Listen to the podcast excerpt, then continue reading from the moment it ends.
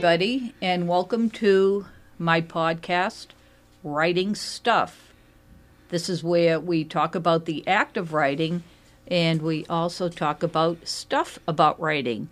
I'm your host, Julie Kelleher, and I am thrilled to have here another fabulous local author, Toni Kelner. Toni, welcome. Thank you. Yeah. Um, let's go back a little bit and just give us a little background, your own background, and how you got started in writing. Well, I think just the writing part, not so much the publishing that came later. But as I started trying to write, probably when I was in junior high school, I got my first rejection slip in in high school, I think. Oh, good for you! And then got got got a few things published in, in like very small magazines yeah. in college, and just kind of kept at it all this time. I was working as a technical writer, writing computer manuals, mm. but I always wanted to write fiction full time. Yeah, yeah. Um, do you now? You actually write under two, at least two names. You write under Toni Kelner, and you write under Leigh Perry, which is the Sid the Skeleton yes. series is written under, under um, Leigh Perry.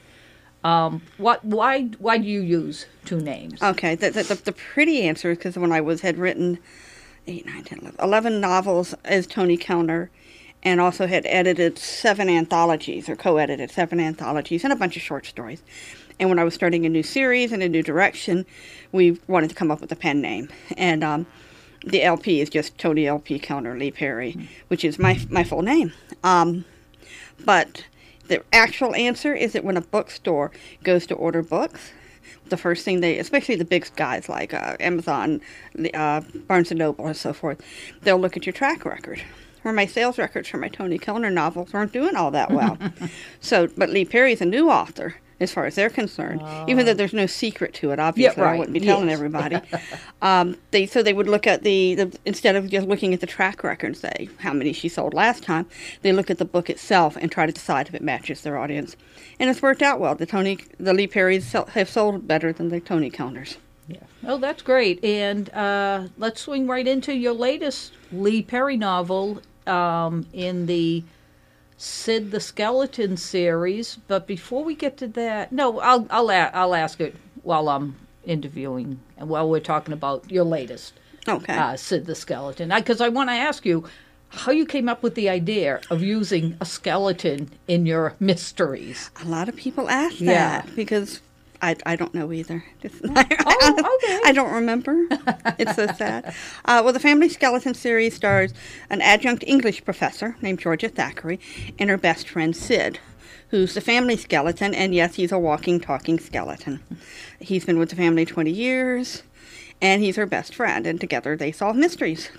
And the one that just came out in November, which is The Skeleton Makes a Friend it's set kind of in a summer, it's a summertime setting, which is seems very appealing right now in the cold mm-hmm. weather, uh, where she's working at a small college that specializes in teaching academics, and a woman, a young woman, comes to the door and is looking for Sid under another name, and he realizes it's one of his online gaming buddies. As a skeleton, he can't really hang out with people in real life, but he does a lot of stuff online and so he's she's looking for him to help find one of their missing friends online. So that kind of pulls him into the mystery. Oh, okay. Because um, when you're working with a character like Sid the Skeleton, he can't do everything. It's not like a Deus Ex Machina where no. you can, you know, all of a sudden he starts flying. How do you how do you set like certain rules for Sid? Well, insofar as I can, I try to make it make sense. Since skeletons are not connect bones aren't connected it's all the other all the meat and the gristle that keeps you connected. So i figure he can disconnect and reconnect at will. Since the really the only thing that's keeping him alive so forth is that he's um that he wants to be and he thinks he is. Therefore i can kind of whatever i can convince him that he's able to do. It makes no sense that he would be able to fly he doesn't have right. wings but it makes sense that he might be able to to hide himself in small areas anything that I can think that would justify itself to him, I can get away with. But I want to keep him limited because, as you say, a Deus Ex Machina would not. You can't do that with a mystery. It makes it too easy. Yeah. You've also, I assume, been marketing the um, book. And do you do the? Do you go to the bookstores? Do you go to the um, conventions to market it, or how do you market?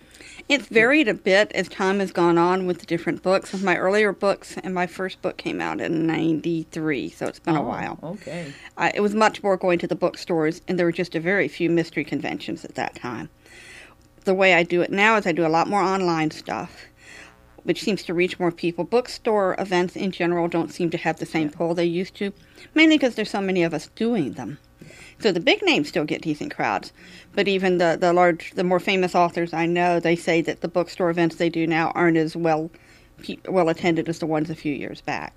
So I'm just I used to do things at the Bestsellers Cafe in Medford, Yes. and since they've closed down, I just really haven't found a my my my, my local bookstore yet. Yes. Yeah. Um, Booksellers is closed. Of course, Kate's Mysteries is long gone. And uh, Yeah, I was one of the crew that helped pack it up. I was so sad. Oh my gosh. Yeah. I know. Kate, I had one of my first signings at Kate's. Yeah. It was actually one of my best attended signings and sold more books that very first book because you know the first one is when your mother your mother-in-law comes and your Yes. husband's thesis advisor shows up and your insurance agent because they're all so excited. After a while, they're like, yeah, yeah, whatever, another book. Yeah. how how do you on you you mentioned you do a lot of stuff online. How do you separate yourself? How do you make yourself distinguishable from all the other authors online? I, I. Um, Is that- oddly enough, I'm the only one I know of doing skeleton mysteries, so that Oh, helps. okay, yeah. Uh, I do a thing, a little thing I do called the skeleton of the day, where I find a picture or a news story about a skeleton, and then I post that on Facebook and Twitter and Instagram every day, or most days. Sometimes I miss one. I uh, at this point I've got enough of a reputation in the mystery field that that helps too, and otherwise it's just I don't really differentiate so much between Toni the person and, and Leigh the writer in terms of what I post and things. I do do what they call blog tours, where you go visit a bunch of different blogs. Um, most of them are set up by the publicist at my publisher. Mm-hmm. And so she gathered a bunch of information, which was like an excerpt of the book and some photos and some covers.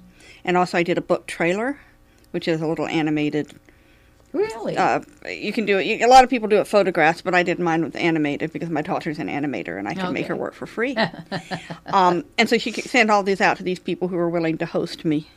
And sometimes they review the book, sometimes they want to do an interview, and whatever they want, I'm there for.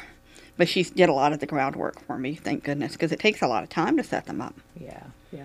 So now, are you are you are you working now exclusively as Leigh Perry and you know in your writing? Or? I, I expected to be, but no. Uh, just this month, last week, in fact, I had a short story come out as Toni, and the reason is it's an. Ex- I was uh, invited to s- submit a story to a Sherlock Holmes inspired anthology.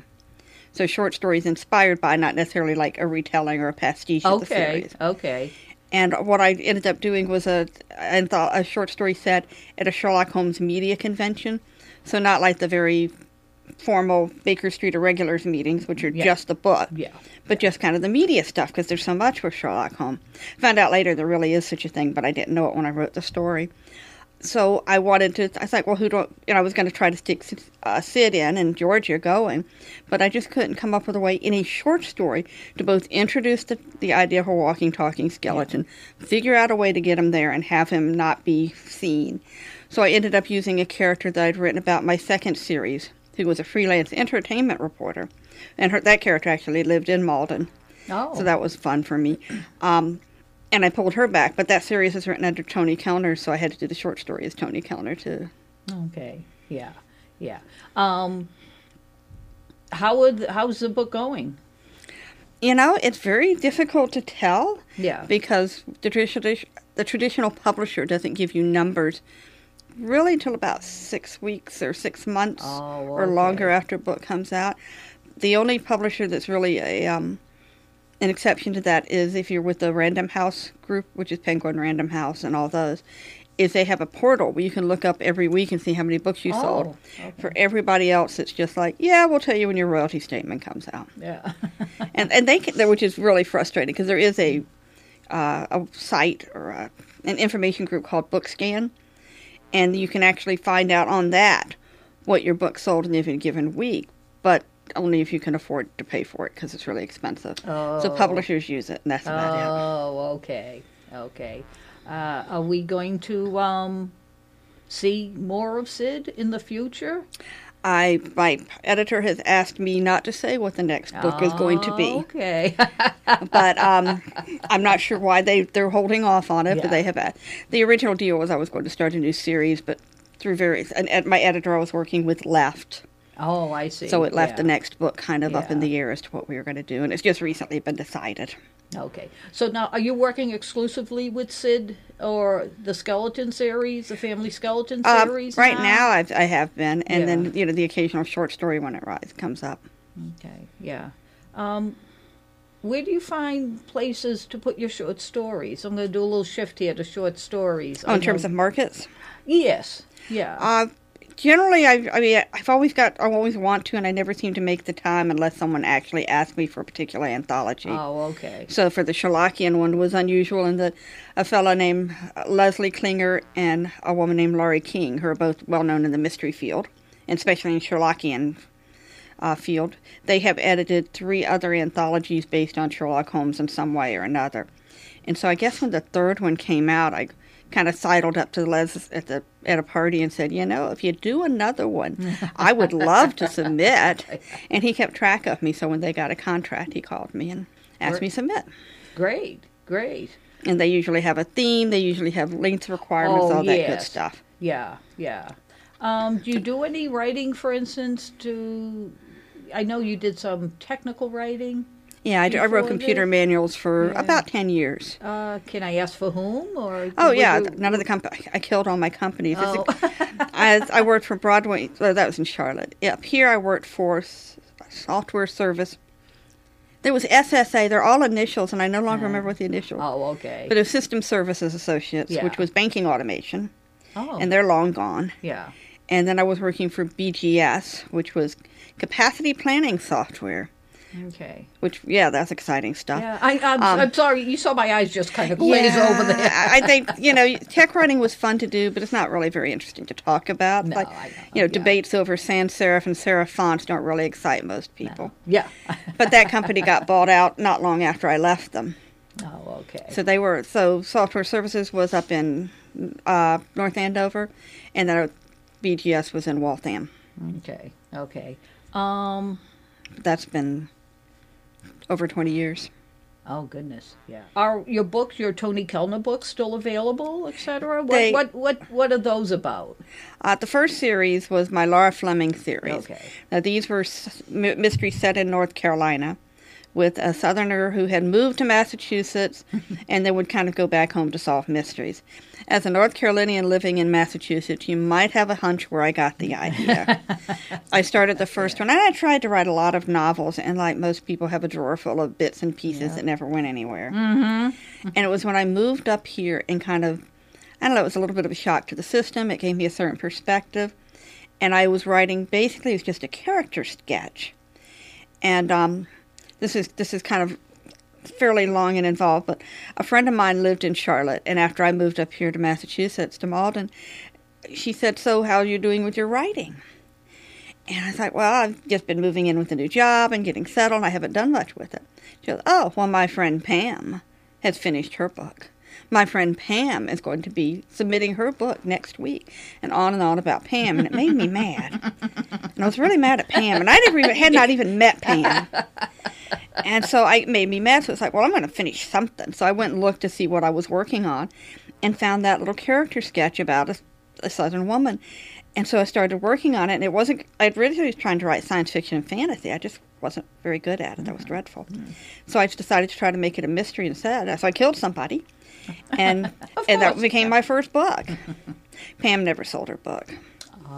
Poor old Pam. Poor Pam. She has sold other writing since, and I have met her since. She's okay. very nice, and it's not her fault. I it wasn't. She wasn't the one rubbing my nose in it. Yeah. Yeah. So that series went to eight. That was with Kensington Books, Okay. Yeah. and I wrote the first couple while still working full time, Mm-hmm. and then I got pregnant. Mm-hmm. And I said, I can write and I can work. I can write and I can have kids, but I can't have all three. Right. Yeah. So I dumped the, the, the job and just became a stay at home full time writer. And, it worked out very well, it seems. So far, Yeah. Well, of course, I'm no longer. a sta- I've still got the kids; they're just not at home anymore. Yeah. um,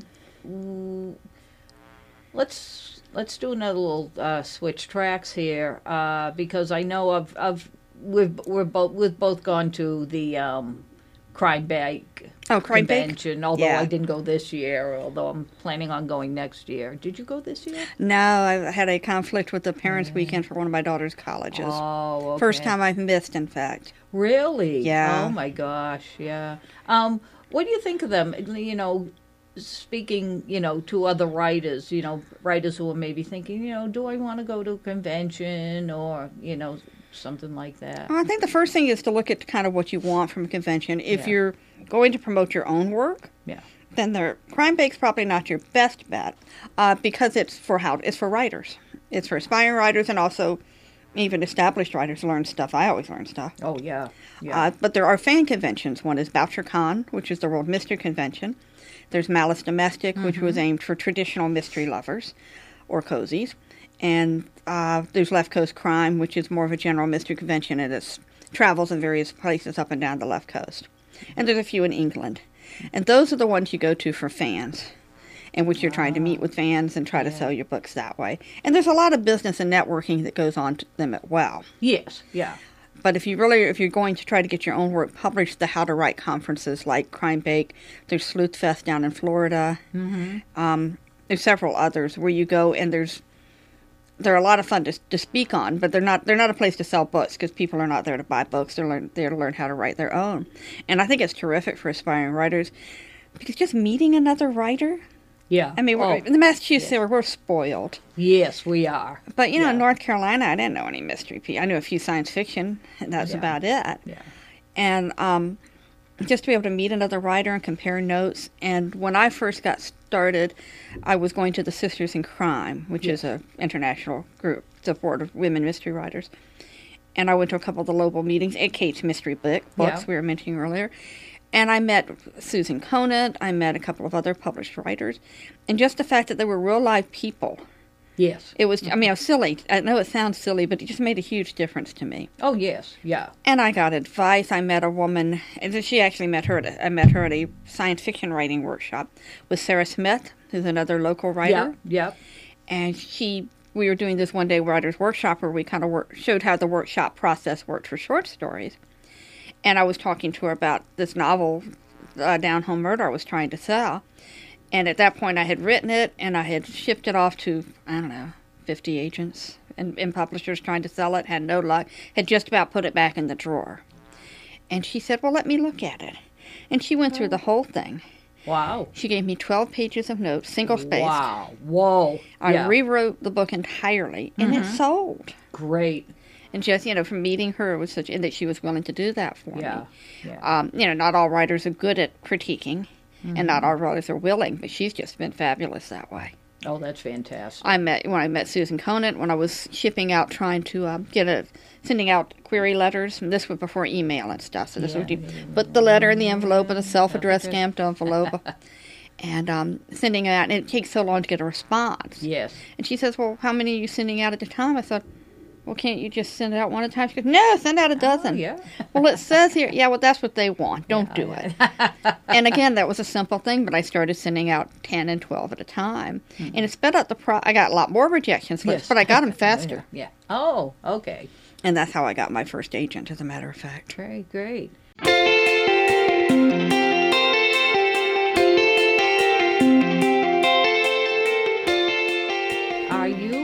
A uh, are you a plotter or are you a pantser? I am mostly a pantser.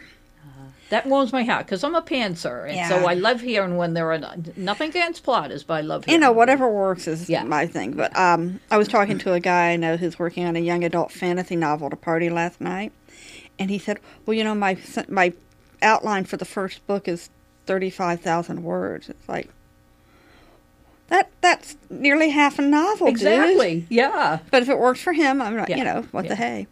Um, I generally with the first books, I kind of did outlines. Well, the first book I sold, you have with your first novel, you really have to have the whole thing written So then you can write the a- outline after the fact if you have to. From that point on, it depended on what the editor wanted. Some of them wanted an outline, some wanted a one page synopsis, and I'll produce as exactly what I have to to make them happy. And then I put it in a drawer and I get along with the work. And I, Yeah. I don't match my synopses, I don't match my outlines, they don't care. Yeah. okay. So I don't do any more than I have to. Yeah. Is there a particular place where you write? Do you have a little like writing nook in your home? Or? Oh, we have an office. Oh, nice. We put yeah. a for a while we used a spare bedroom Yeah. that both my husband's and my computer. My husband writes as well. Yes. Yes. That were most of our books and both our computers were in, and then as the family kept growing, we put an mm-hmm. extension on the house. Oh. So now it's the vast majority of our books plus our two computers. Okay. And so yeah, we have our own office at Oh, home. that's nice. Yeah, it really is. yeah. Um, do you usually write like um, in the morning, in the afternoon, in the evening? Late at night and into the wee hours. Really? Yeah, Oh, I don't. Ever, I try. There's no good reason for it. Yeah. I keep trying to get myself on a normal, like you know, get up, work, and schedule, and it just doesn't work for me. Oh gosh. And then I'll get crazy on deadlines, and then it's like twenty four seven anyway. Oh yeah, yeah, yeah. Um, as we both know, all writers also should be readers, and I was just wondering what you're reading now. Let's see. What I just finished Benjamin Jacka. He's a, he's an urban fantasy writer, a British writer, and I just finished one of his. I've been reading Ilona Andrews. I read a lot of urban fantasy. The anthologies I co-edited were urban fantasy more than. Do you know that term? No, I, I well, I know urban and I know what fantasy is, but I, I Um, did the combination of the two. It's taking fantasy elements like it can be horror based, like vampires and werewolves, Okay, or it can be yeah. elves and so forth, and putting it into the real world. So, Oh. uh, for instance, True Blood. Yes. Oh, okay. That's a perfect Yeah, example. That yeah. was uh, the series. The book series was written by my co-editor Charlaine Harris. Oh, okay. So we did seven anthologies together because I was a fan of the genre, and I, in order to pick out people to invite to the anthologies, I had to read a lot of a lot of it, and I just kind of got hooked. Mm. And when you're writing mystery, sometimes it's hard to read other people's mysteries Yeah. because either they're better than you and it really annoys you, or they're not very good and that annoys you too because Mm. Yes. they're published. Yeah. Yeah. so sometimes it's better to read a little off to the side.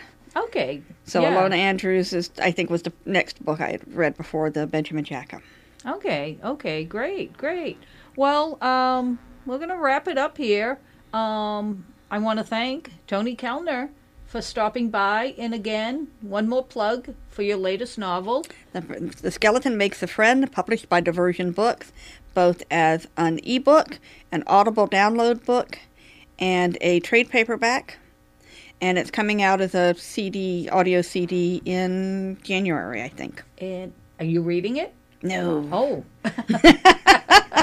no, they have professionals who do that. That have you ever tried to do that? no, no, I've never. It's hard. Is it? I uh, Ellery Queen's no, it was Alfred Hitchcock Mystery Magazine did a bit where they invited several other contributors to read a short story.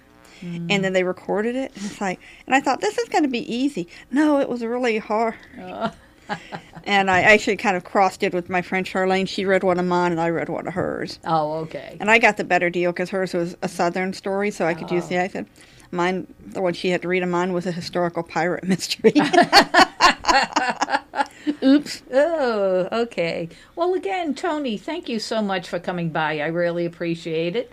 And that wraps up this podcast. Again, the podcast is called Writing Stuff, and this is Julie Kelleher reminding you that revenge is a dish best served in 12 point courier, double spaced. Thank you for listening.